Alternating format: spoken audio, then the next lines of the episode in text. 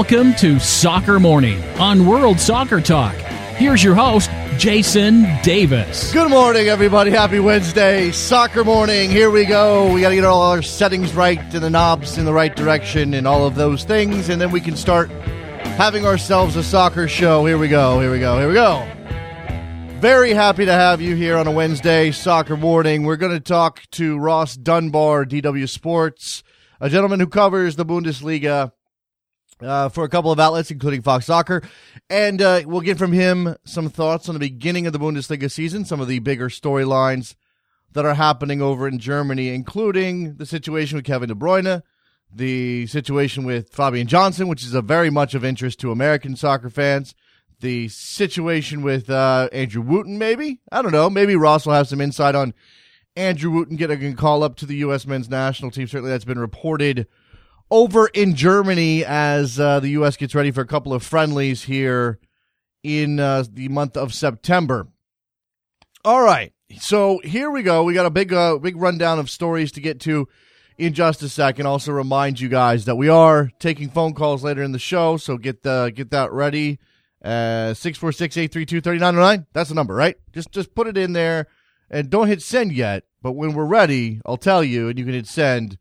We've got some news uh, on some American topics, certainly, in addition to the usual international roundup. Let's start with the UEFA Champions League. Manchester United comes back from a goal down against Club Bruges at Old Trafford and wins 3 1. Memphis Depay, the star of the show, the signing from the Netherlands and wearing the number seven makes a big statement in the Manchester United uh, shirt with a couple of goals. Uh, and uh, Manchester United takes a big advantage at home against Club Bruges in the first leg of the playoff, uh, playoff in the qualifiers there in um, uh, in the UEFA Champions League. Lazio, Lazio, sorry, let me try that again. Lazio takes a one nothing lead in their first leg against Bayer Leverkusen. Maybe talk about Leverkusen's chances of making the group stages with Ross Dunbar as well. Bate 1 0 over Partizan. Sporting Lisbon 2 1 over CSKA Moscow. So you've got a bunch of home winners there. There was, uh, I believe, maybe one more game. What did I miss, Trevor? I definitely missed uh, maybe Astana over Apoel Nicosia. That's a 1 0 winner for Astana. Uh, so I believe that's the only game. Uh, yeah, that's the only game I didn't have there. Arsenal product and U.S. Inter- Youth International. Um, Gedion Zelalem is going on loan. Let me get my going on loan to Rangers in the second division in Scotland. You obviously know Rangers having to try to come back up to the Scottish Premier League after financial problems the last couple of seasons. This will be an opportunity for Zelalem to play. The report from the Guardian is that this is a, uh, a, a loan until January with an option to extend it for the full season it has also been reported as a full season loan. So we shall see. Uh, people who are uh, more familiar with the situation at Rangers have indicated that he's likely to get over the full year as many as 30 starts. So that would be a, a, a big step forward for a player who needs to be taking a senior level step at some point uh, very, very soon. The United States is in Group A of the CONCACAF Olympic qualifying with Canada, Panama, and Cuba. That qualifying tournament begins in October. Obviously, you remember that the United States failed to qualify for the 2012 Olympics in London. Uh, they uh, lost to Canada 2 0 and then drew with El Salvador 3 3 uh, under Caleb Porter and were unable to get out of the group and make it to the Olympics. This is a targeted tournament for U.S. soccer and Jurgen Klinsmann, so we should expect a very strong group of players called up, depending on how this fits in uh, with um, uh, with international windows and clubs willing to to release players. Trevor, there's not there's not an international window at that point, is there? Right there in that October, because obviously the United States plays Mexico on October 10th, which I'm assuming is in a FIFA window. I don't think there's a window at the beginning of October leading up to that game. So this is going to be, as always, a difficult process for the head coach, in this case Andy Herzog, to get teams to release players he needs to go qualify for the Olympics. The LA Galaxy romped over Comunicaciones in the CONCACAF Champions League last night, 5 nothing. You got uh, Robbie Keane scoring goals, the gifts being uh, being given to uh, to uh, to the Galaxy, who found it easy going on a uh, sandy pitch there at the StubHub Center. There, there's a there's a window from October 5th to 13th, but the qualifying tournament tournament actually starts before that. Uh, but perhaps the, there won't be a lot of conflict, or perhaps these they can get the some of these players released for that. All right. So also in the CONCACAF Champions League, Querétaro held to a goalless draw by Verdes FC in Belize. Remember, Belize had to earn its way back to hosting some Champions League games with stadium issues and the like. Also, Tigres 2-1 winners over Metapán at home in Mexico. Real Madrid has completed the signing of Inter midfielder Mateo Kovacic. The 20 year old, 21 year old Croatian, excuse me, signs a six year deal to play for the Spanish Giants. He joins a very crowded midfield and will likely be a reserve player this year. Uh, this is a rich get richer situation. It can't turn down Real Madrid. And yet you wonder if Kovacic is really best suited or, or best served playing for Real Madrid and sitting behind some other players for the time being. He does have the opportunity to learn behind Luka Modric, uh, his countryman. Chelsea is making a late bid to grab Barcelona winger Pedro. Of course, he has been long linked to Manchester United this summer. I don't know where this stands at the exact moment. You constantly see these headlines that say swooping, swooping, hijacking, swooping. Uh, but uh, lots of sources indicating that Chelsea is now the front runner as opposed to Manchester United, but it's not necessarily that Manchester United is being beaten to the signature of Pedro, etc., but that Manchester United may not have may have decided they don't want him at this point. Of course, you have some options within the Manchester United team. They've started relatively well, although not necessarily overly convincing in the Barclays Premier League. They do have players like Januzaj, who, if they decide not to sell, because he is certainly the target of several teams around uh, Europe, could play the same sort of role as Pedro. Clearly, not as experienced and uh, uh not uh, not not necessarily the player, the complete player that Pedro is. Uh, but there is an opportunity there for Januzaj to step into the same role, and Manchester United to save the money that they might have spent um, on Pedro. Chelsea apparently have agreed to pay a fee of 28 million euros or nearly 20 million pounds with a further couple of million add-ons according to sources there in Europe as uh, as he leaves Barcelona perhaps not because he wants to because he needs to and playing time is something uh, he would like to get somewhere. All right, let's take a break. When we come back, we'll grab Russ Dunbar, Ross Dunbar. We'll get his name correct and we'll talk to him about the Bundesliga. It's Soccer Morning on WorldSoccerTalk.com. So go anywhere. Be right back face in the crowd. You're talking too loud.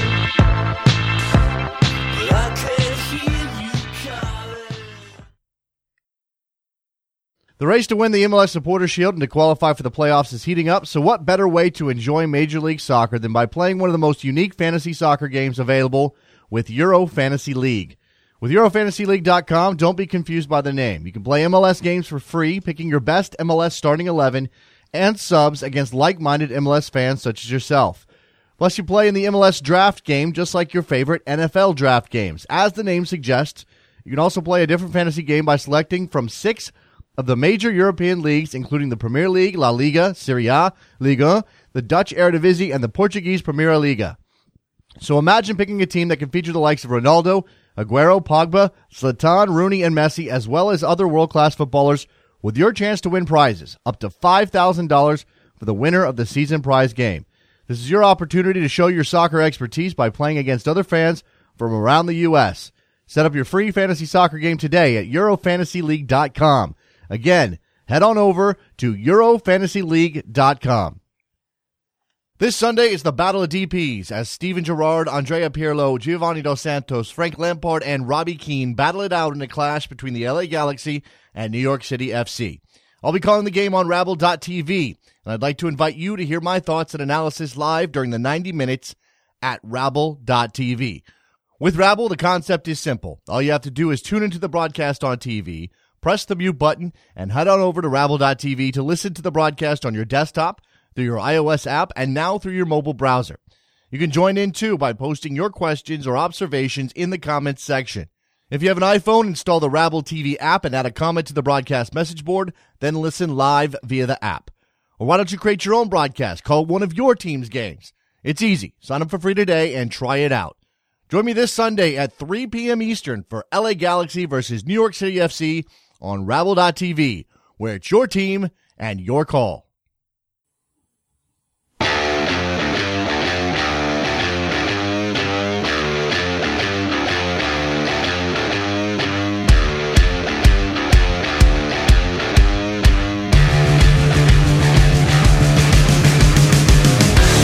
Welcome back to Soccer Morning on World Soccer Talk with Jason Davis. All right, here we go. We're going to talk a little Bundesliga. Season is now underway. Our friend Ross Dunbar, you can follow him on Twitter at Russ Dun- Dunbar93, is on the line with us now. He works for Fox Soccer and DW Sports. Hi, Ross. Hey, how you doing? I'm doing very well. All right, so the Bundesliga season is underway we got an opportunity to see exactly how uh, how things may go in terms of the best team in the league because Bayern Munich opened up their season with an absolute romp over Hamburg. Is that uh, you know that's a function of, of certainly Hamburg, but uh, but Bayern Munich's just going to be yeah they're they're they're, they're going to be irresistible again this year. Yeah, I think it'll probably be a procession again for them. Um, I think what was interesting actually was that um, Hamburg actually defended quite well. I mean, we, we expect Bayern to play kind of short passes in and around the penalty box. Hamburg actually stuffed them out for about half an hour of the game, and it was only when they resorted to the long ball that they were actually quite effective. So that probably shows that uh, maybe they have to do a little bit of work tinkering the team. But I was really impressed with Douglas Costa. Um, I, I was a little bit sceptical of that transfer initially, but I thought he was magnificent, and his cross for uh, Thomas Muller's goal was absolutely exquisite. Um, and yeah, it's just a shame that it's, it might be a one horse race, but I think other teams have shown potential as well in the first weekend. Okay, so give me a couple of those teams who showed some potential for you, and and uh, whether or not there'll be a challenge at the top, there will be some some intrigue at, least uh, you know in that second tier. Well, I thought Dortmund were absolutely fantastic. I mean, I must admit, I, I didn't expect that at all, but the manner of the performance and and the um, yeah, I thought just the preparation of the way they played was really good. I mean, normally last year with Dortmund, they were they were aggressive and they were quick and they you know, they tried all the ideas that Klopp had done years before. But when they had the ball, they were really wasteful and they were punting the ball long. It was it was like watching a mid-table English team at times. But uh, with Tuchel, I thought they were excellent on the ball, and especially against a team like Gladbach, who you know, you know, let's not forget, even though they, they lost 4 0, but this is probably one of the best defensive teams in Europe. I mean, this is not a it's not a poor it's not a poor side. So if Dortmund, I think for one, will have a good season. I'm not sure whether they're going to be title challengers to be honest, but they, you know they, they should be impressive to watch. Leverkusen, um, very impressive again in the second half on Saturday. I thought um, good squad depth. They've brought in Charles Aranguiz, former who's the Chilean national team player, and I think that's a great signing. And potentially they could be the, the second force this year. Unfortunately, while we're talking about uh, teams who can compete, Wolfsburg were really poor at the weekend, mm. and I think the Kevin De Bruyne saga is really beginning to um, is beginning to have a bad effect on the team. Okay, so we Wolfsburg won, but maybe not yeah. not not convincing, but they they won. You, you mentioned Dortmund and their convincing win over Gladbach. So eh, give me a sense of whether or not this is an indication that Gladbach's going to take take a step back, and then I'll ask you about the American at Gladbach and his injury. Yeah, I mean, I think I think there are a couple of things with Gladbach. Obviously, they've lost Christoph Kramer, um, who had a fantastic loan spell there. Played in the World Cup final, as we know. He's a massive player for them. They lost him as he went back to Leverkusen. Max Kruse, the striker, went to Wolfsburg. Um, he was very important because of his link-up play.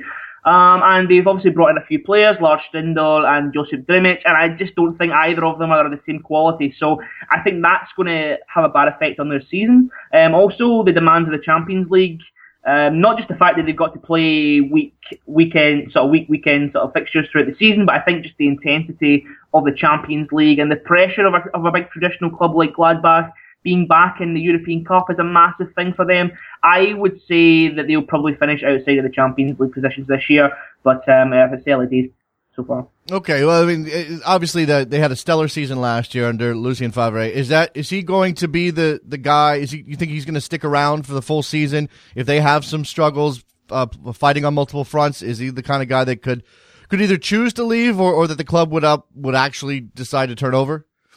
Um, well, it's interesting because obviously what's happening at Bayern Munich um, it certainly may have an effect on that mm-hmm. because from what you read and what you would gather, Lucien Favre is one of the names who potentially domestically could step into that job. I don't know if that's really true or not, but I think there's a re- sense of realism around Borussia Mönchengladbach.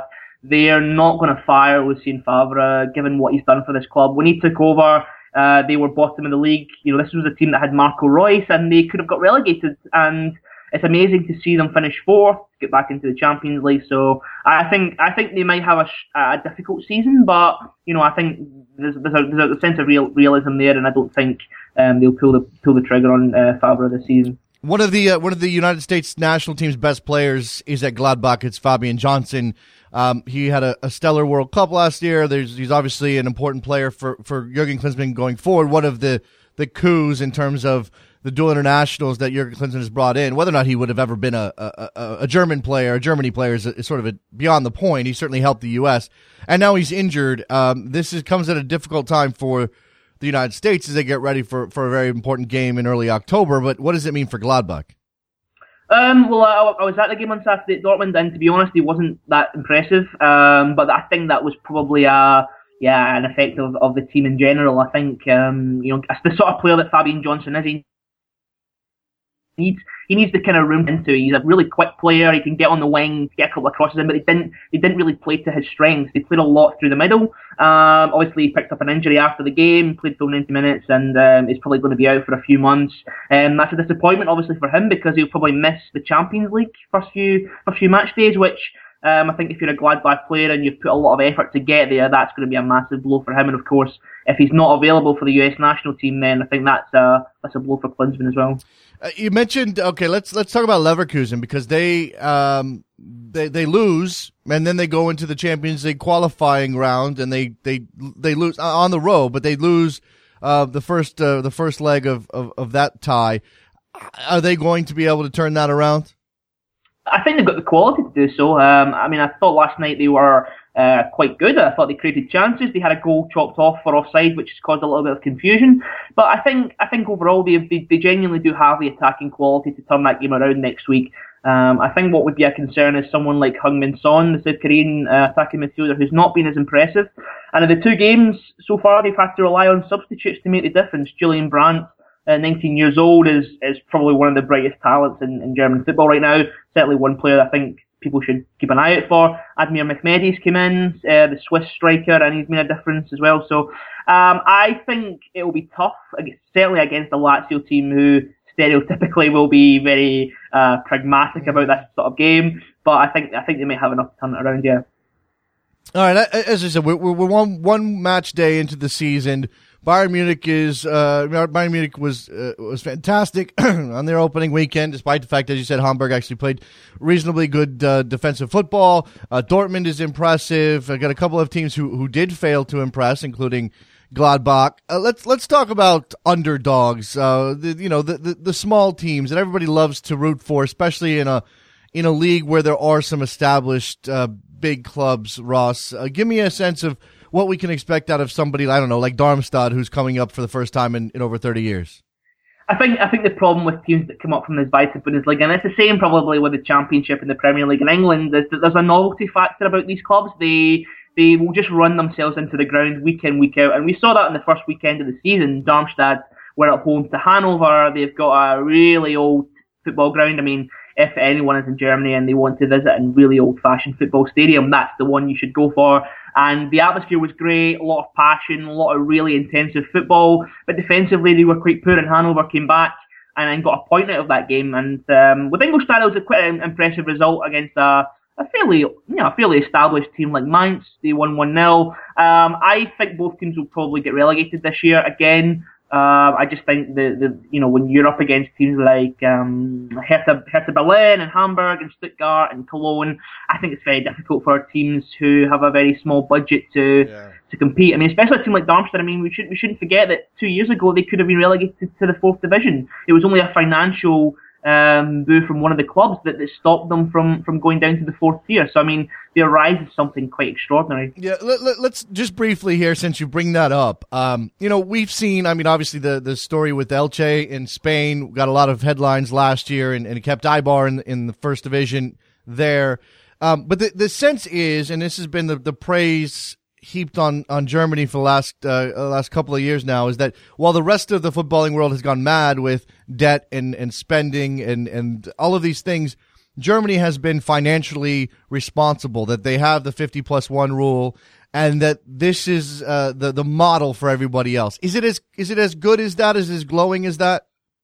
I'm not sure it's as, as simplistic as that. I think um, it depends where you look, perhaps. I mean, I think certainly from an international standpoint, if you look at a team like Borussia Dortmund, who obviously turned themselves around over 10 years and played the sort of football that they did, it's, it's, it's easy to make that kind of assertion about the whole league, but there's so many different facets. I mean, look at a team like Schalke, for example, massive club in Germany. I, I don't think people in, in certainly the English-speaking world understand how big a club Schalke actually is and they are crippled with debt. They are absolutely crippled yeah. with debt. You're seeing a lot of clubs, uh, you know, spinning off their football organisations. Obviously, Germany, um, you know, a lot of the clubs are run by member organisations. A lot right. of clubs are spinning off those organisations into actual companies on the stock market. Things like Hamburg, for example. Hamburg are about 150 million euros in debt. They've they've spent a lot of money. Stuttgart are in debt. Um, one other aspect, I think, if you go further down the league, is that a lot of the teams from the former East Germany are crippled with debt as well. A lot of clubs took loans in the 1990s, um, obviously high rates, um, and that's why you kind of see a lot of these East German teams struggling to, to compete in the second league and then the third division. Um, so I don't think it's as simple. I think German football has has bad experiences with spending. I mean, in the late 90s, they had um, the collapse of the the, the, the, the broadcast the broadcasting contract, which I think would have a massive effect in any country. So I think they've, they've learned their lessons, but I don't think it's as, as simple as financial prudency rather than you know being reckless. Well, and, and again, we would come to you know that everything is relative in in the big European leagues. Um, it's it's you know we talk about the, the, we talk about La Liga, there are there are three teams that can actually win that title right now, which is one more than usual with Atletico Madrid putting together another uh, another solid team that can challenge. Uh, in England, we know there's four or five, and that's that's considered wide open. Uh, in Germany, there's really one team that's gonna, re- you know, that we can expect to win the title. With maybe if Bayern Munich slips up, there's a there's a chance somebody could pip in there, and it, and we've seen Dortmund do it in recent past. But really, the strength of Germany is supposed to be the quality all the way up and down the league, right? So, is there, um, you know, is is that something that Germany can actually exploit in relation to some of these other leagues and as they take a, a position of prominence in Europe. I, I, just, what I'm saying, I don't even know what I'm asking necessarily, Ross. I'm just, I'm just, you know, Germany is, is both at, at, at the same time uncompetitive and very competitive. Yeah, yeah, I know exactly what you mean. I mean, the, the problem is, is that the game has developed so much over such a sh- short space of time. When I when I first started watching German football, it was in a decade where you had Werder Bremen who won the championship, you had Stuttgart who won the championship, um, you had Dortmund who won the championship. So even in the last sort of 10, 15 years, there's been a lot of different teams who have had success. You have had teams like Schalke who have finished second. You've had teams, um, yeah, like Stuttgart who have been up there as well, Dortmund, Gladbach, whatever. So there are a lot of teams who have a bit of who have a bit of strength, but the reality is that Bayern Munich have pulled away quite significantly over the last few years. I think I think it's only realistic to say that. Mean, I think European football reflects that nowadays. That there are one or two teams who have that kind of that kind of dominance. Uh, unfortunately, I think I, I remember speaking to one sporting director in Germany, and he said that really the reality is that you expect Bayern Munich to win the league, but if they slip up, then you have to be ready to capitalise on that. And I think that's that's kind of the reality of the Bundesliga this year. You'd have to you'd have to see a mighty implosion from Bayern Munich for them not to win the championship. Uh, yes, as we get, you know, it's it's that uh, as said, things have changed. The game has changed. The money at the top level has become so immense. It's almost as if you were, you know, Bayern Munich's always been a a massive club, and certainly they were the, the club positioned best to take advantage of all of the new money that's come into the game, and um, you know, the exponential growth for those clubs. And in England, it was you know it was Manchester United and, and certainly Chelsea with a big influx, uh, in, you know, big uh, amount of spending on Abramovich's part. So we've seen sort of the uh, I, I, don't know the, the, these clubs become super clubs over time. But again, we, we also want to we, we want to focus on the rest of the league and talk about what it has to offer. I guess as we move forward, and there's a, there's a question on Twitter here, which I'm not sure you'll have a lot of insight in, uh, into, Ross, but there is a notion that Germany has not yet figured out a way, the Bundesliga has not yet figured out a way to exploit the American market, which is bringing a lot of money into the Premier League. And Yeah. they just re-upped with with NBC Sports here for six more years, and it's across all their platforms. They're showing every single game of uh, making every game available to American soccer fans. Is there a chance Germany can do the Bundesliga can do something in that vein, and how do they make their game more popular, especially in the English speaking world? Yeah, that's a good. Yeah, it's a good point because I think the Premier League has cornered a lot of the, you know, the kind of globalized world. I mean, if you were trying to break into the Asian market, for example, you probably wouldn't have a chance because the English clubs have got such a stranglehold over that over that market.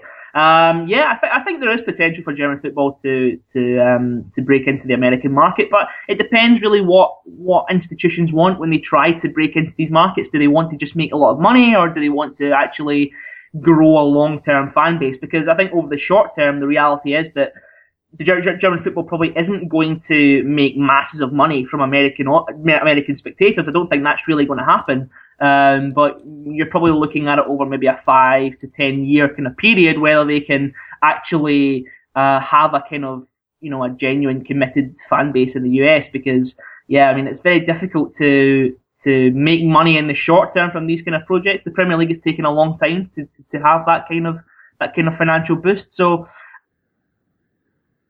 I think it's got potential, but I think maybe what puts a lot of people off is if um, you know Bayern Munich are winning the league by 25, 30 points every season, and uh, I don't think that's healthy for the league at all. Yeah, I mean, if you look at the history, I think if you look at the history of German German football since the Bundesliga, no team has won the, le- the league more than three years in a row. This would be the first time in about 50 years that a team would have that kind of dominance over four years, and I think that would be a worrying trend for, for the, the German league. But unfortunately, you know, I think a lot of fans find the issue that the league is out of touch with, with supporters. I mean, there's been a lot of things this weekend, a lot of mm. protests about Monday night matches, Monday night matches potentially scheduled in the Bundesliga to try and commercialise the league to compete with England, and that's not very popular. So I think there's still a long way to go in that regard. Do you, do you think that there is a there is some level of competition that that between England and, and the Bundesliga, and that the there are these are two two uh, leaderships who are actually I'll say this this way programming against each other because you know obviously um, England's played a Friday match, which has traditionally been a, a spot for the Bundesliga. We saw Bayern Munich open up against Hamburg on Friday. Manchester United played Aston Villa, I believe was was the game, and I saw some people on Twitter sort of openly wondering if the Premier League was putting that game in that slot to go up against the, the Bundesliga and try to grab attention away from what could potentially be their biggest rival in terms of global uh, popularity.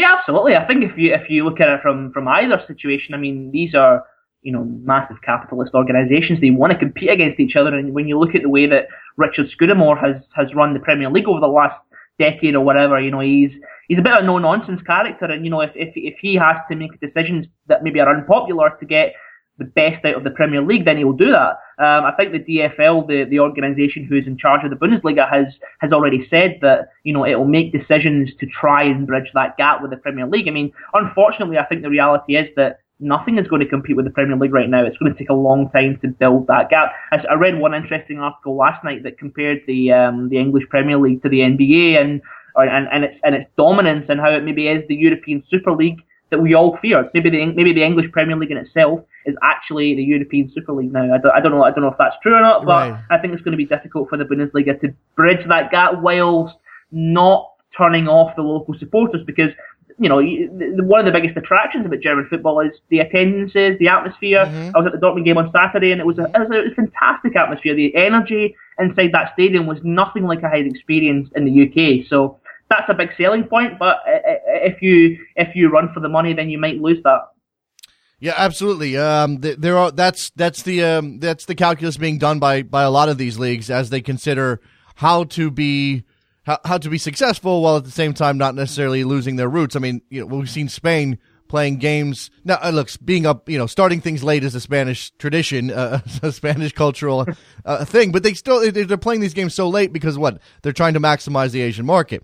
Uh, that's that, and that's just very cynical a very cynical way to run the sport, Ross. But that leads me to the question about the Super League, a, any conceivable Super League, and, and I, maybe this is the wrong way to ask it, and this is really tough. But in the end, would the Bundesliga, maybe not necessarily in terms of its global, global profile or the popularity of the sport or how much money these clubs could make, but the just the the basic, um, the the purity of the football, would the Bundesliga be better off?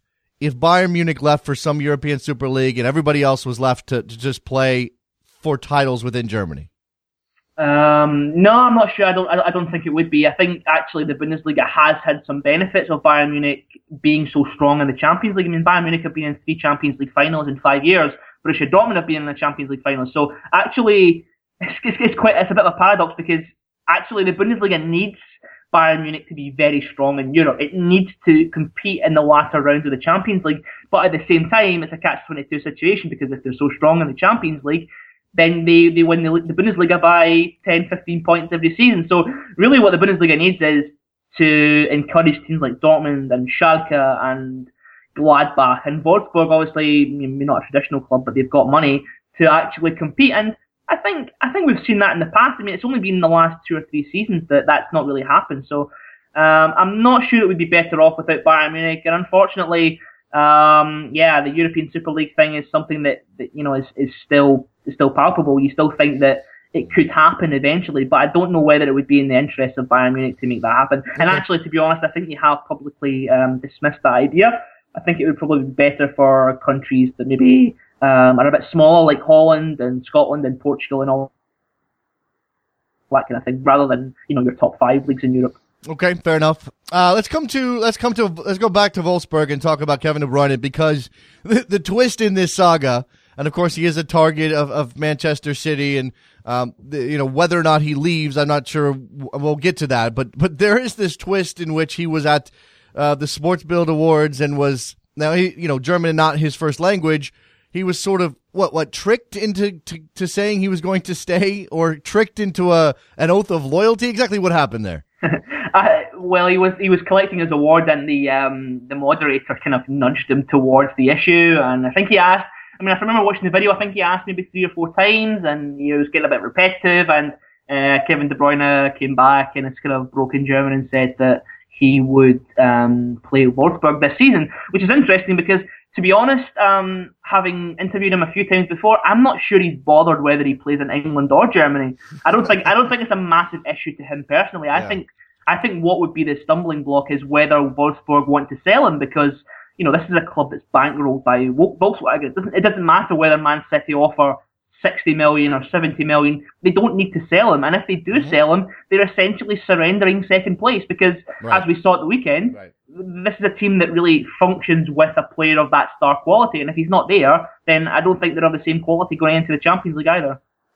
Uh, it's interesting. Uh, that, that's certainly the, one of the factors here. I, I find it fascinating that this is a player who, you know, had was with an English club, and and you know, I, I guess the I, guess the, the, the general belief is that he didn't get a, a fair shake at Chelsea, and that's that's why it's okay for him to go back to the Premier League, and he'll he'll find. I know he's just, he's improved as a player. Don't get me wrong. I know he's one of the best players in the Bundesliga last year, so that certainly speaks to his quality. But uh, uh it's fa- I don't know how many players like him would get uh, uh, this early in their career would get another opportunity to go back to England out, and especially considering the the fee involved is going to be significant.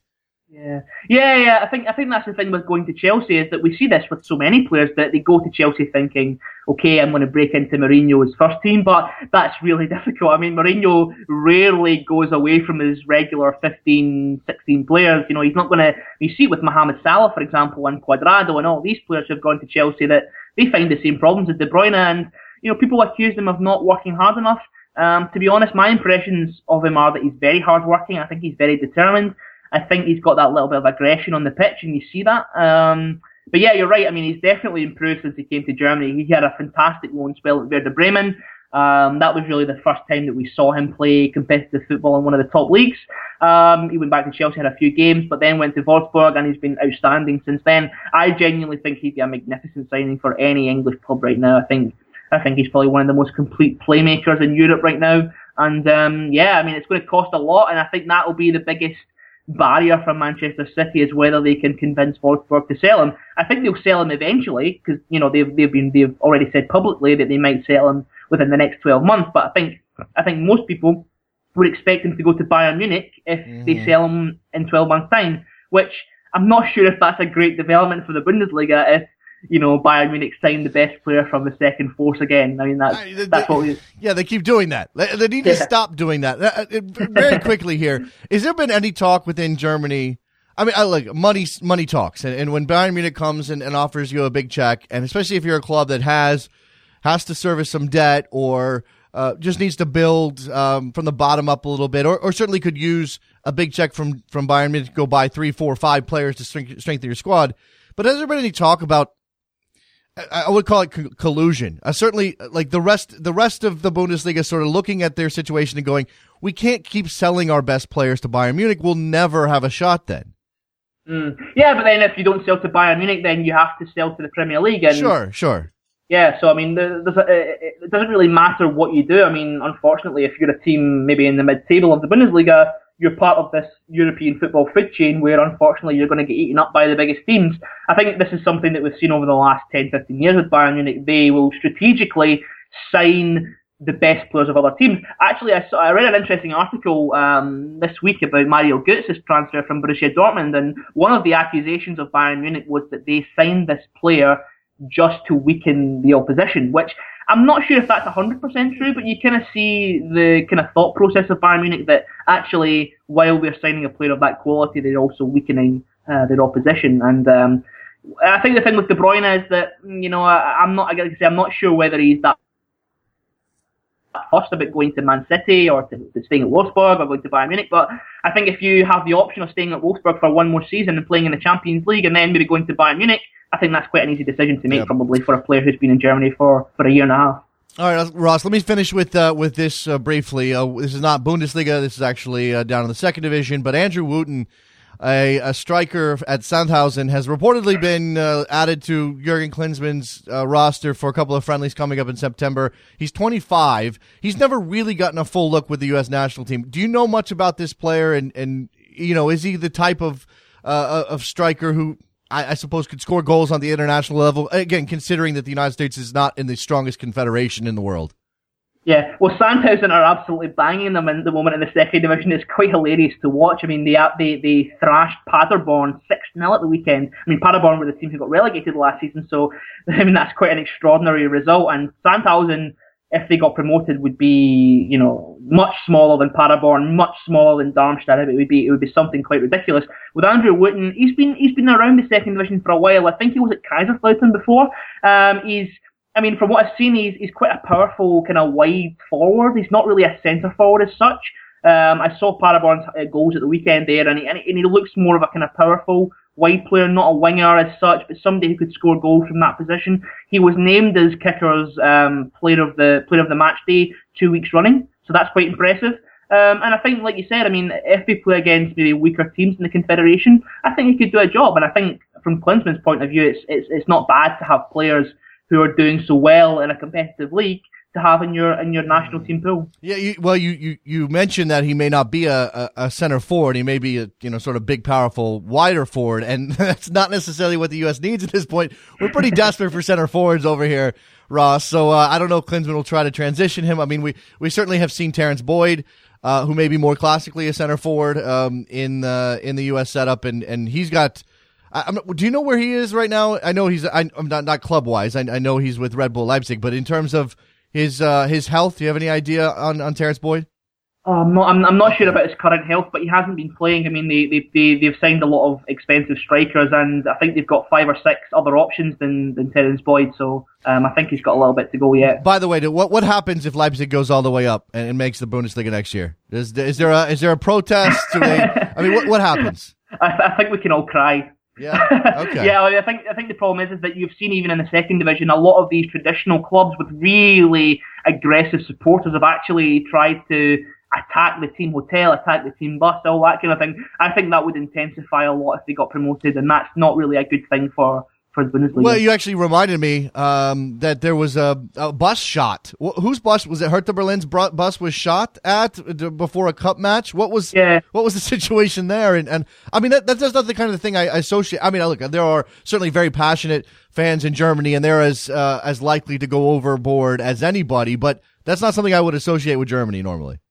No, I've not. I've not seen any kind of fallout from that story. I just remember seeing it last week, or two weeks ago in the in the, in the cup weekend, and I can't remember who they were playing necessarily, but um, yeah, the bus, the team bus was shot at, and yeah, it's the sort of thing you would associate maybe with Turkish football or something like that, but not not really in Germany. And uh, yeah, I mean, I think I think what you're seeing is there is a kind of there is a kind of fan problem there. I mean, you see a lot of fan groups that are quite militant in their approach. Uh, even the bigger clubs have this problem as well, and I don't think it's a positive development, but it's something that the authorities will find very difficult to, to contain. They were on. They were on their way to a first round tie with Arminia Bielefeld. I can't pronounce German, so there you go. Um, maybe one day, maybe one day in the future, Ross, and I'll see if Trevor can book this. We will have have you back, and we'll have a discussion about uh, the the political situation in Europe and how it impacts German football because that's uh, something I'm always interested in. Certainly, we've seen the, some of these far right groups attach themselves to the game, and that's uh, that's certainly not something anybody wants to see. Ross Dunbar, Fox Soccer, DW Sports. Follow him on Twitter at Ross Dunbar ninety three. Uh, Ross, appreciate the time and the insight. Fantastic. Thank you very much. No bother. Thanks for having me again. All right, let's take a break. When we come back, we'll open the phone line to talk to you. On a Wednesday, a couple of interesting items in the news. It's Soccer Morning, WorldSoccerTalk.com. Be right back.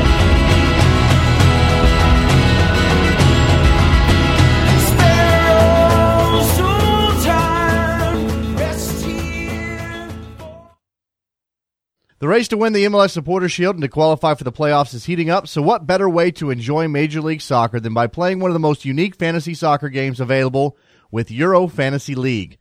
With EuroFantasyLeague.com, don't be confused by the name. You can play MLS games for free, picking your best MLS starting 11 and subs against like-minded MLS fans such as yourself. Plus, you play in the MLS draft game just like your favorite NFL draft games. As the name suggests, you can also play a different fantasy game by selecting from six of the major European leagues, including the Premier League, La Liga, Serie A, Liga, the Dutch Eredivisie, and the Portuguese Primeira Liga. So imagine picking a team that can feature the likes of Ronaldo, Aguero, Pogba, Zlatan, Rooney, and Messi, as well as other world-class footballers, with your chance to win prizes, up to $5,000 for the winner of the season prize game. This is your opportunity to show your soccer expertise by playing against other fans from around the U.S. Set up your free fantasy soccer game today at EuroFantasyLeague.com. Again, head on over to EuroFantasyLeague.com. This Sunday is the Battle of DPs as Steven Gerrard, Andrea Pirlo, Giovanni Dos Santos, Frank Lampard, and Robbie Keane battle it out in a clash between the LA Galaxy and New York City FC. I'll be calling the game on Rabble.tv, and I'd like to invite you to hear my thoughts and analysis live during the 90 minutes at Rabble.tv. With Rabble, the concept is simple. All you have to do is tune into the broadcast on TV press the mute button, and head on over to Rabble.tv to listen to the broadcast on your desktop, through your iOS app, and now through your mobile browser. You can join in too by posting your questions or observations in the comments section. If you have an iPhone, install the Rabble TV app and add a comment to the broadcast message board, then listen live via the app. Or why don't you create your own broadcast? Call one of your team's games. It's easy. Sign up for free today and try it out. Join me this Sunday at 3 p.m. Eastern for LA Galaxy versus New York City FC on Rabble.tv, where it's your team and your call.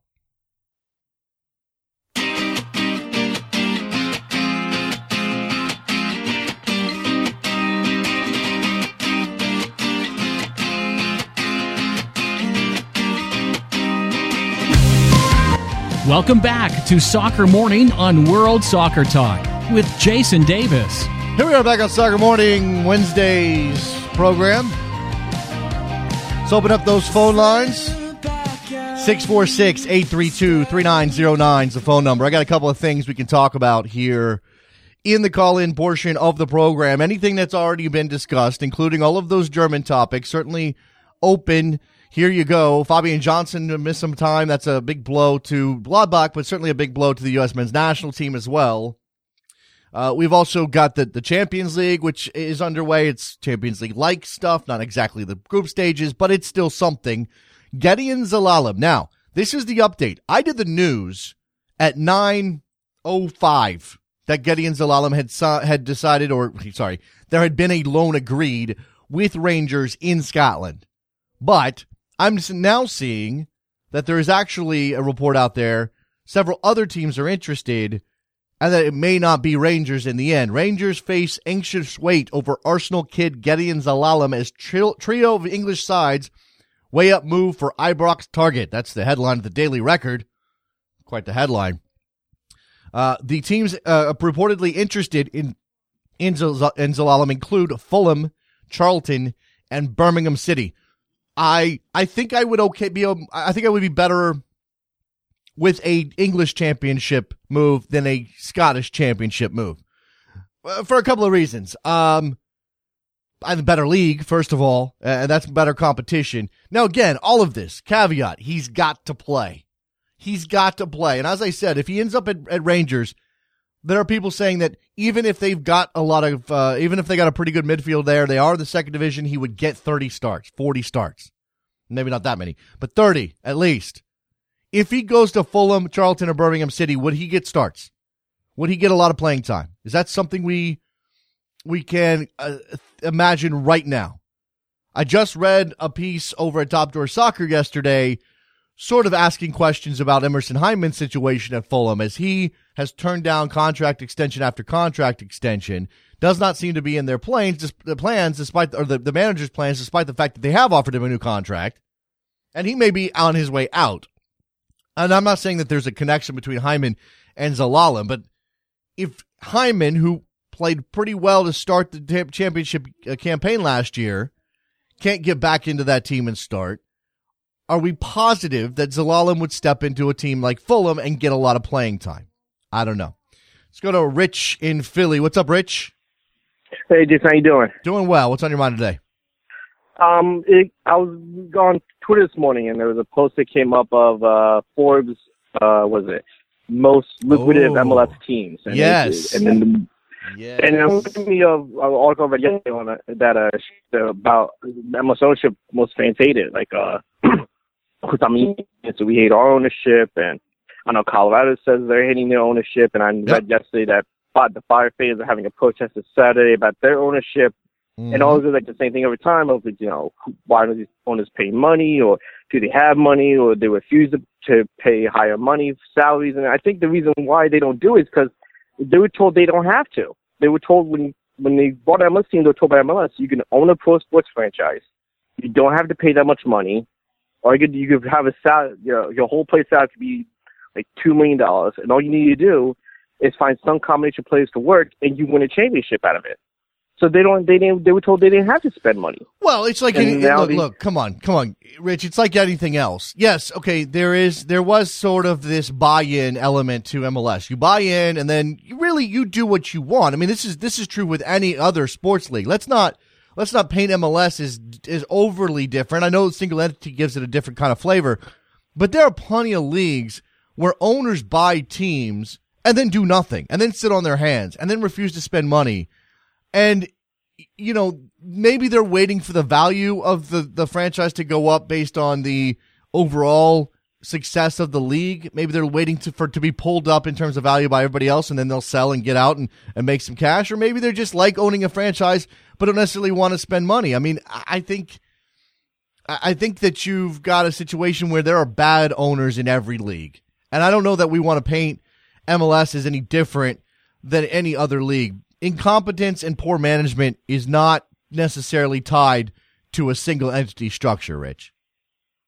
Yeah, uh, I, that, that was my. I was thinking like maybe that's why like you know, a lot of players teams like Seattle and LA they're spending the money. And then you have like my team and Philly and Chicago and Colorado. They don't, they have to, and then they wouldn't. And I just yeah, I was thinking more of the same entity is that they were told okay. you can own a sports franchise. You don't have to pay much money on it. Okay, but but you uh, don't really have to do much. But well, wait, what's the, you're, you're, what you're saying is that they were promised an opportunity to go win a title despite the fact they're not spending money. Is that what you're saying? Yeah, like you, they like you, it wouldn't be like other sports where you had to pay the high salaries of players because it always goes back to uh, well, who's the teams that in MLS I've seen to win well, the, look, leagues? It's the league, teams and, that don't have the big DPS. You know, one of the selling outside of LA, of course. one of the selling points for MLS, and one of the things that has allowed it to grow as fast as it has, is that it is. In, it is one of the, the less expensive ways to buy into pro sports. I mean, Anthony Precourt wasn't going to be buying an NBA franchise or Major League Baseball franchise, but he had enough money to buy an MLS franchise. Yeah, this is the bargain, the bargain bin of sports teams in the in America. I mean, it's it, that's just the way it is. I mean, the, the value, the highest value team in the league. I'm looking at the list that you were just talking about that Sean Francis shared on on Twitter. I'm not, it's coming from the the, the Forbes list, which I guess we're we're going to get later. But the highest value team in MLS is is the the Seattle Sounders at 245 million dollars. That is a that uh-huh. is that is one quarter one quarter of what an NBA team goes for these days. I mean, an NBA team goes for can go for a. I mean, maybe overvalued. I don't know, but an NBA team can go for a billion dollars in this in this day and age. That's so that tells you where MLS sits in relation to the other sports teams in this country, and it's a different level of owner. I mean, you know, okay, maybe maybe Phil Anschutz has enough money to buy and sell everybody in the NFL, mostly. Uh, maybe a couple other guys have that kind of cash, but for the most part, these guys are, you know, they're groups like what's going on in Kansas City. Uh, it's it's Merritt Paulson, who's a rich guy but not a super wealthy guy. It's uh, it's Jay Sugarman, who was doing well, then the market hit him hard, and now he doesn't have the money necessarily to compete with a Seattle or an LA. And again, I, I don't know that that's intrinsically a bad thing, but maybe it is. Maybe, maybe, maybe the growth of MLS will be stunted by the fact that we have these owners who are, uh, you know, again, they, they're they're not the upper echelon of wealthy sports team owners in this country. Uh, maybe you're maybe you're right about the what spending about as well. Go ahead. Go ahead. I'm sorry. No, what about guys like New England? You know, you have Robert Oh, yeah. Kraft. He Yeah. owns the Patriots. He's willing to give money for the Patriots, but it doesn't seem this this window to do anything for the Revs. Yeah, you know, it's or a, it's a good point. Or, It's a good point. or- go ahead. I'm sorry. No, no, no, you're right. I mean, there there are certainly some owners who have who have chosen, despite the fact they have the wherewithal, not to spend, and that makes them look Mhm. bad. It makes the league look bad, and it pisses off the fans. Uh, and and as you said, there are ways that MLS gets around some of these issues by creating an environment with parity and a, and a low salary cap and playoffs that allow teams like New England, despite the fact they're not going to spend on the level of, of the biggest teams or the biggest spenders, to be competitive and go to an MLS Cup final and maybe have a trophy in their case. Um, Yeah. and, and that's a selling. But that's, again, that's a selling point for a lot of wrong, I- guys. Go ahead. I'm sorry. I, I keep going after you. My bad. no, no, it's all right. It's all right. Go ahead. I, I, I said, don't get me wrong. I want the big, I want the big salaries. I want them to pay the big money. I, I would love that, especially in Philadelphia. I would love that.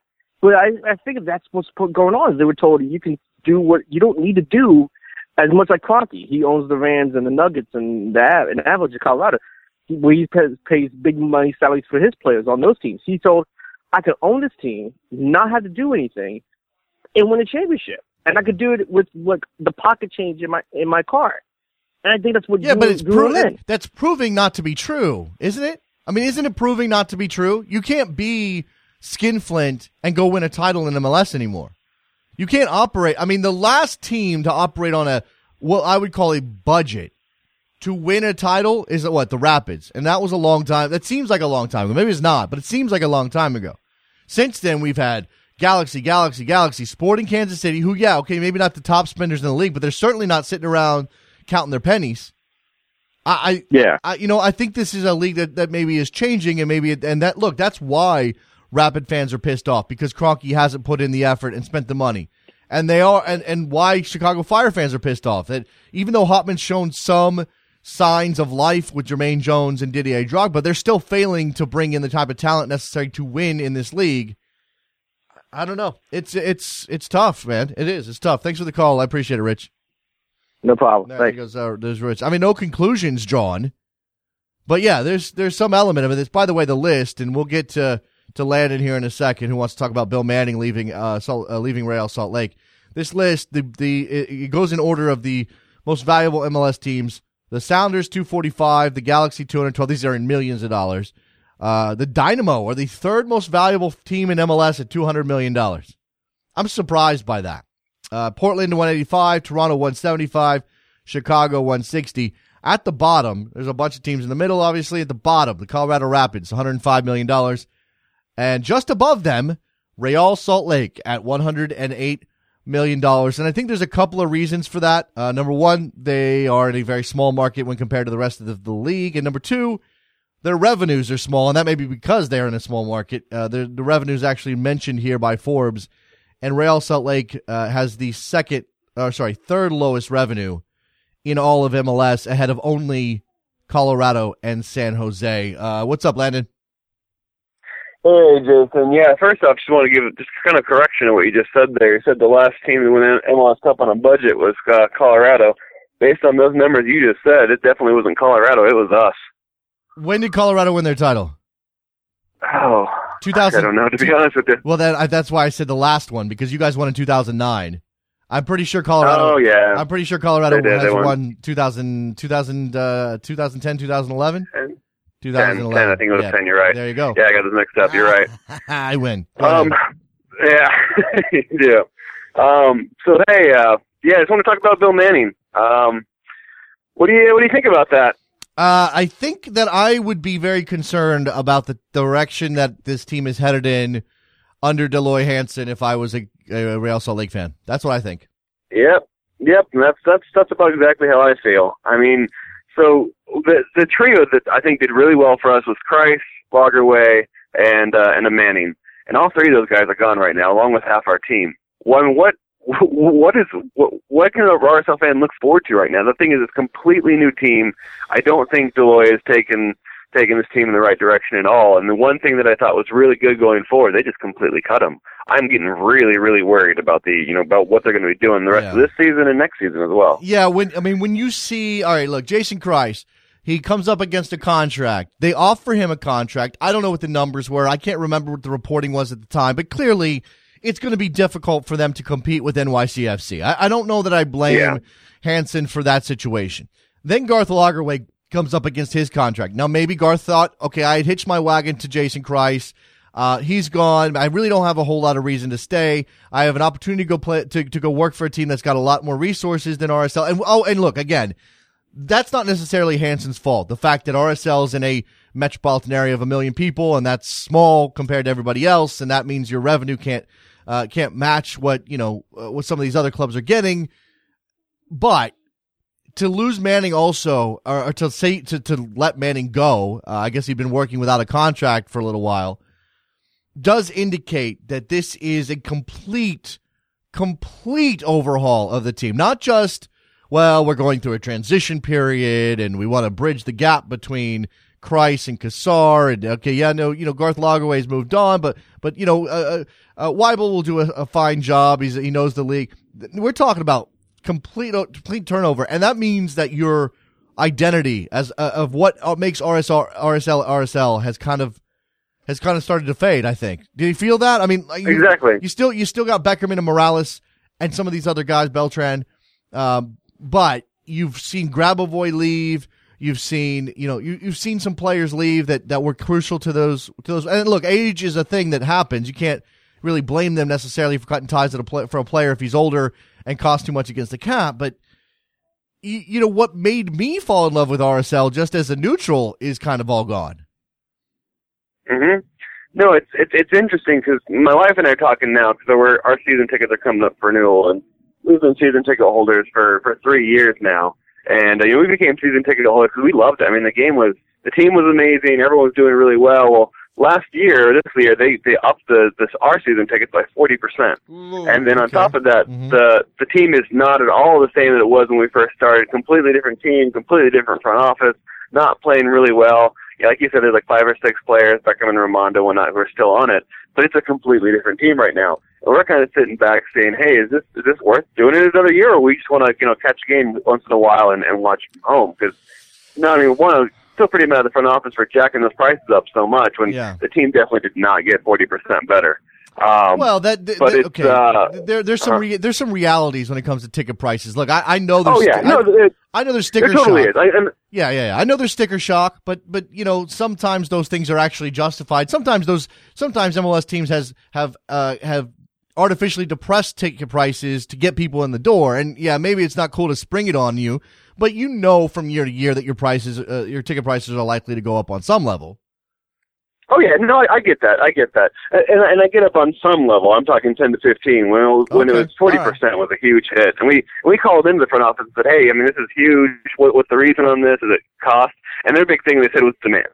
They said the number one reason we're pushing up is because people want to buy the tickets so well, which which makes sense because they were selling out left and right last season. Yeah. This season, they're um, they're not doing near as well filling that stadium. It's been it's been a little bit since we've had a sell out sell out crowd. I mean, it's not just doing not doing really well. People are leaving early at the games.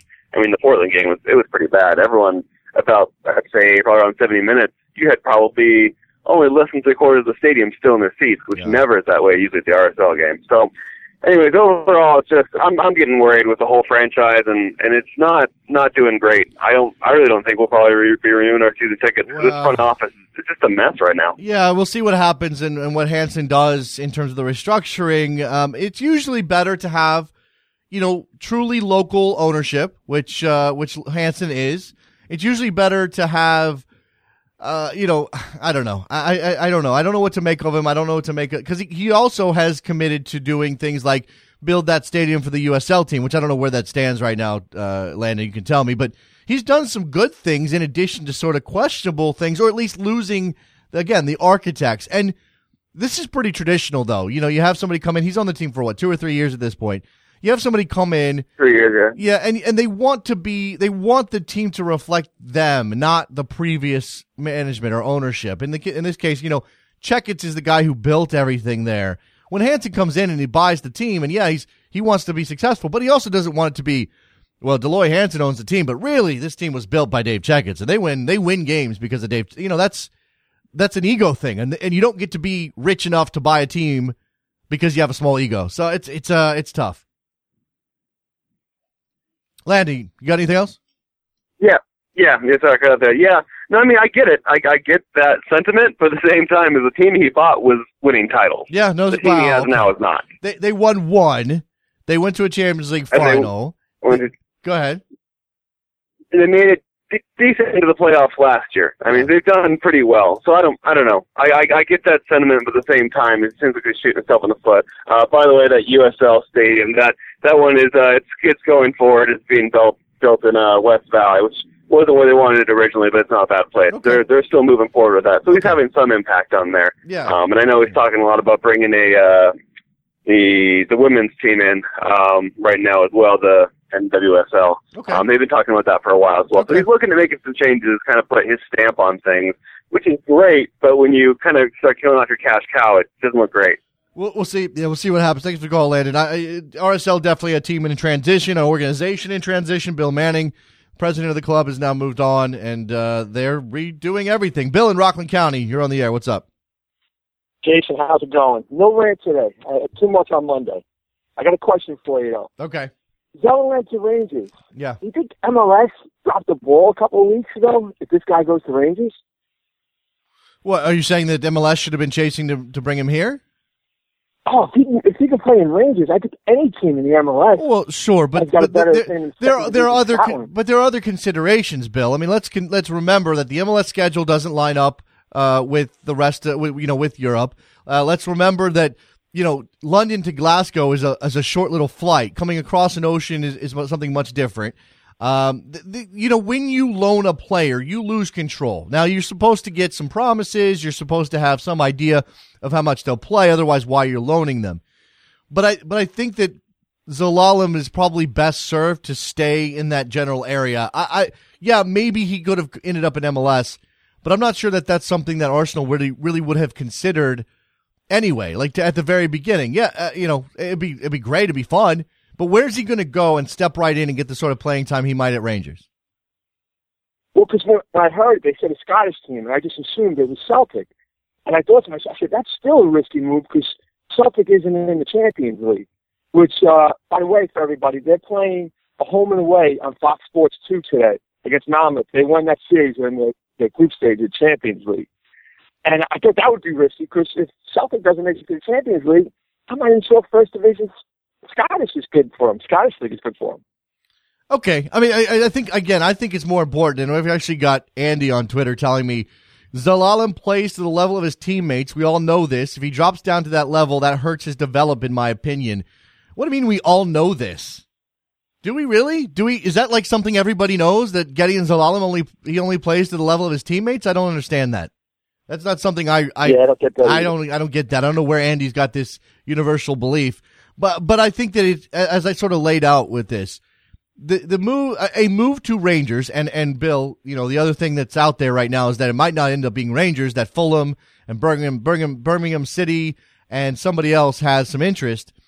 If it does end up being Rangers, again, what's what for me? I think what what the the silver lining is, whether you care about the you know whether the quality is good enough or not is that he's playing in a place where he's got to be part of a winning team. He's got to be, he's going to feel the pressure of needing to win. And this is probably time in his career where that's almost more important than the quality of the players around him. I mean, we know about his technical ability. He's got that already. I don't know that his form is going to drop off because his teammates aren't on Arsenal level. Certainly they're on, you know, whether or not they're on U21 Arsenal level. And he gets to be in a crucible that will either turn him into the kind of player who can handle that sort of pressure and he'll be ready to step into Arsenal's first team coming up soon, or we'll learn something about him and whether or not he needs more development at 18. Yeah, I just hope we don't lose him because uh, I, Yeah. I think he's got a lot of talent. And I'm surprised to hear what that guy said too about he plays to the level of people around him. It's way too early to say that. I think young so, guy too. like him, sky's the limit for this guy if he has the right leadership. Yep, I, be- I believe that you're correct on that, Bill. I appreciate the call, man.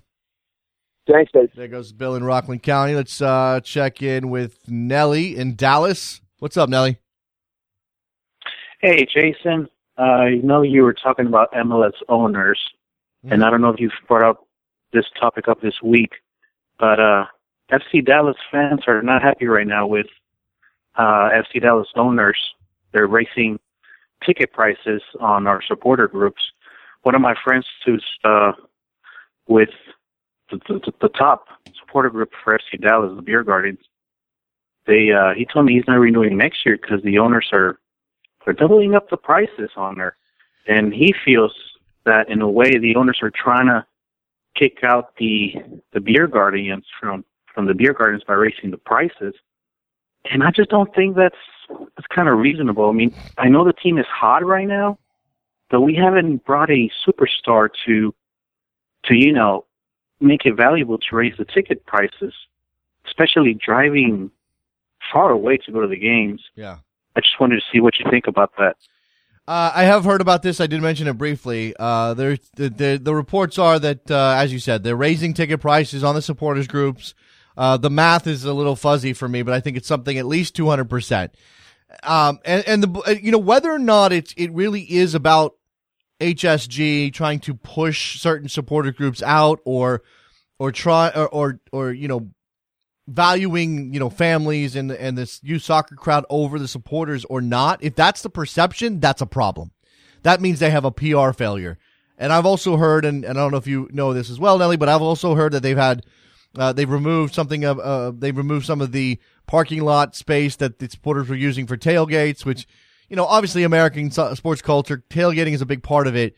Uh, you use that as a recruiting tool. It's just a, a fun time. It, it, make, it creates a sense of community that that, that Yes. soccer teams need in this country to get the supporters in to to make the atmospheres that make the games better and more fun to go to, et cetera, et cetera.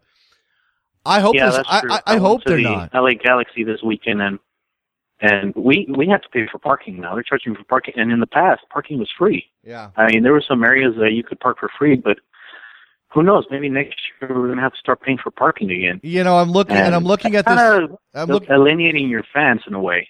Eh, you don't want to alienate people, and there there needs to be communication, and maybe that's part of the problem as well. I'm looking at this Forbes list again. Who knows how accurate this stuff is? MLS isn't the kind of league that gives this these informa- this information out uh, readily. But if you're if you believe this, FC Dallas is solidly middle of the pack in terms of club value and in terms of revenue. Although they are by uh, by Forbes estimation losing three million bucks a year, uh, or or did lose three million bucks last year that may be the reason this stuff is happening. There may be a reckoning happening inside the halls of Hunt Sports Group, and they're looking at their bottom line. They're saying we can't afford to lose money anymore. Let's, you know, it's either cut a lot of places or or do things like raise ticket prices and start charging for parking. Although I've also heard there are rumors that there's going to be some sort of stadium construction product project or upgrade or something coming to to um, Toyota Field. So I, I don't know what's going on in Dallas, and if if we can find somebody to to give me real insight, I would love to get it, Nelly. Yeah, uh, I have heard in the past that they want to put a roof in the stadium, which would make that place a, a billion times better. Upgrades on that. If they actually did that, it would make that place a thousand times better in terms of just not only because of the heat and the and the sun in Dallas and Frisco, but also because it would start to hold in some of the noise and give that place a real, actual closed in, uh, you know, atmosphere, a, a, a sense that it is a stadium with, um, you know, with the opportunity to make noise and be uh, to be a home field advantage for FC Dallas. Yeah, I think the first problem was building the stadium in Frisco, and I know I've talked about that before, but the driving distance, the traffic in the Metroplex, even this weekend, the city of Frisco does not know how to handle the traffic coming out of the stadium. This past weekend, LA Galaxy came in. It was sold out, a lot of cars. It took me almost an hour to get out of Frisco. Wow. And I don't think the city could have handled the traffic where if you go to Arlington for Cowboys and Texas Rangers games, the police are there to handle the traffic well. And in Frisco, you can't. And for me, that has to drive almost two hours to go to an FC Dallas game. That kind of affects me being a season ticket holder when before in the past I lived in Dallas, I could go because Frisco was closer, but if they were in Arlington or Dallas or, you know, the original plan was to build a stadium in South Dallas. Mm-hmm. But I think the city of Dallas didn't want it. And they went to Frisco and they couldn't get any fans. And I, I, if they were raising the ticket prices because they signed a superstar, like Michael Essien was in the talks last year, they were talking to Drogba, I would understand, but just raising the tickets prices because all the team is hot and you know we need money. Well, I guess we're gonna have to sell Fabian Castillo if you know if I want my ticket cheaper. Yeah, I guess so. I, it's it's a difficult thing, and and you know, uh, Rich, thanks for the call, Nelly. I appreciate it, man. There's uh, Rich on Twitter's got. I'm assuming his tongue is in his cheek a little bit. MLS owners, public enemy enemies number one. Th- this is, it's a fine line between calling for change and, and, and protesting against ownership and railing against the, the, the ineffectiveness of the ownership and their, their unwillingness to spend money to compete, et cetera, et cetera. All these, all these things. And the fact that they are, if, if it's not for these owners, there is no league. If there's not for these owners, there is no, there are no teams. Um, fans have, uh, you know, we are, we're talking about sports teams and sports teams at some level are part of the public trust in addition to being wholly owned assets of say of rich guy number 1 rich guy number 2 and that's a very difficult sort of balancing act for for the owners and for the fans to to try to reconcile the fact that yes he owns the team. He can do what he want. He can he wants he can charge what he wants. He can pay for the players what he wants within the cert, within certain rules. And he, this belongs to us. And we have a right to be upset if you are charging us too much money to come out and it's it, it, means I can't see my team or you're not spending enough money to be competitive on the field. I don't know where that balance is. I think it's uh it's individual to each team. And clearly when you have a record of failure like in Chicago and there becomes uh, there there there's an anti-ownership movement there, you can justify that. You can understand that when you see what happens in Philadelphia and some of the um, some of the protesting against Sakiewicz and the ownership group in Philadelphia, you can sort of understand that they are not meeting the standard that would come from the fact that they are this well supported team. They should have been able to make something out of this. They've got this nice stadium. Again, are these owners failing in the sense that they are not doing what they what they're supposed to? They're not doing what they owe the fans, or are they exercising their right to do nothing because they're owners and that's their team? I mean, we're out we're out of the era of clubs. We never had that here in the U.S., but certainly in soccer, we're out of the era of clubs that are then um, co- collective uh, part of the, the the collective in the the community to the point where it ultimately comes down to the community choosing how things go. I mean, we, we've seen the the efforts of my FC and uh, uh, Nashville FC and some of these some of these teams that are trying to be crowdsourced. But that doesn't always work either. You got to have somebody making decisions. It's just ah, it's very difficult. All right, let's uh, let's wrap up this edition of Soccer Morning on a Wednesday. Thanks to Ross Dunbar for stepping in and having a conversation with us about Bundesliga. Make sure you're checking out the Bundesliga on Fox. Uh, only helps that uh, only only helps that we get more and more soccer in this country, certainly of top quality, and Bundesliga is that. All right, are we done? We're done. All right, go to backheel.com slash store. Not only do we have these lovely mugs that have the back, the soccer morning logo on it, we also have some pretty cool t-shirts. We just uh, Trevor just put together a brand new Poku t-shirt that you absolutely must get your hands on. Go check it out. Backheel.com slash store. Um, make sure you're uh, you're subscribing to the show as well. iTunes um, is the best place to do that. Am I missing anything? Uh, should I be plugging something else? I feel like I'm missing something. Uh, no. Yes, maybe. All right, whatever. We're out of here. Thanks, thanks again for listening, guys. We'll talk to you on uh, on Thursday. Oh yeah, new videos on the YouTube channel. Go subscribe. Soccer Morning on YouTube, and send us your best soccer show logos. Bye.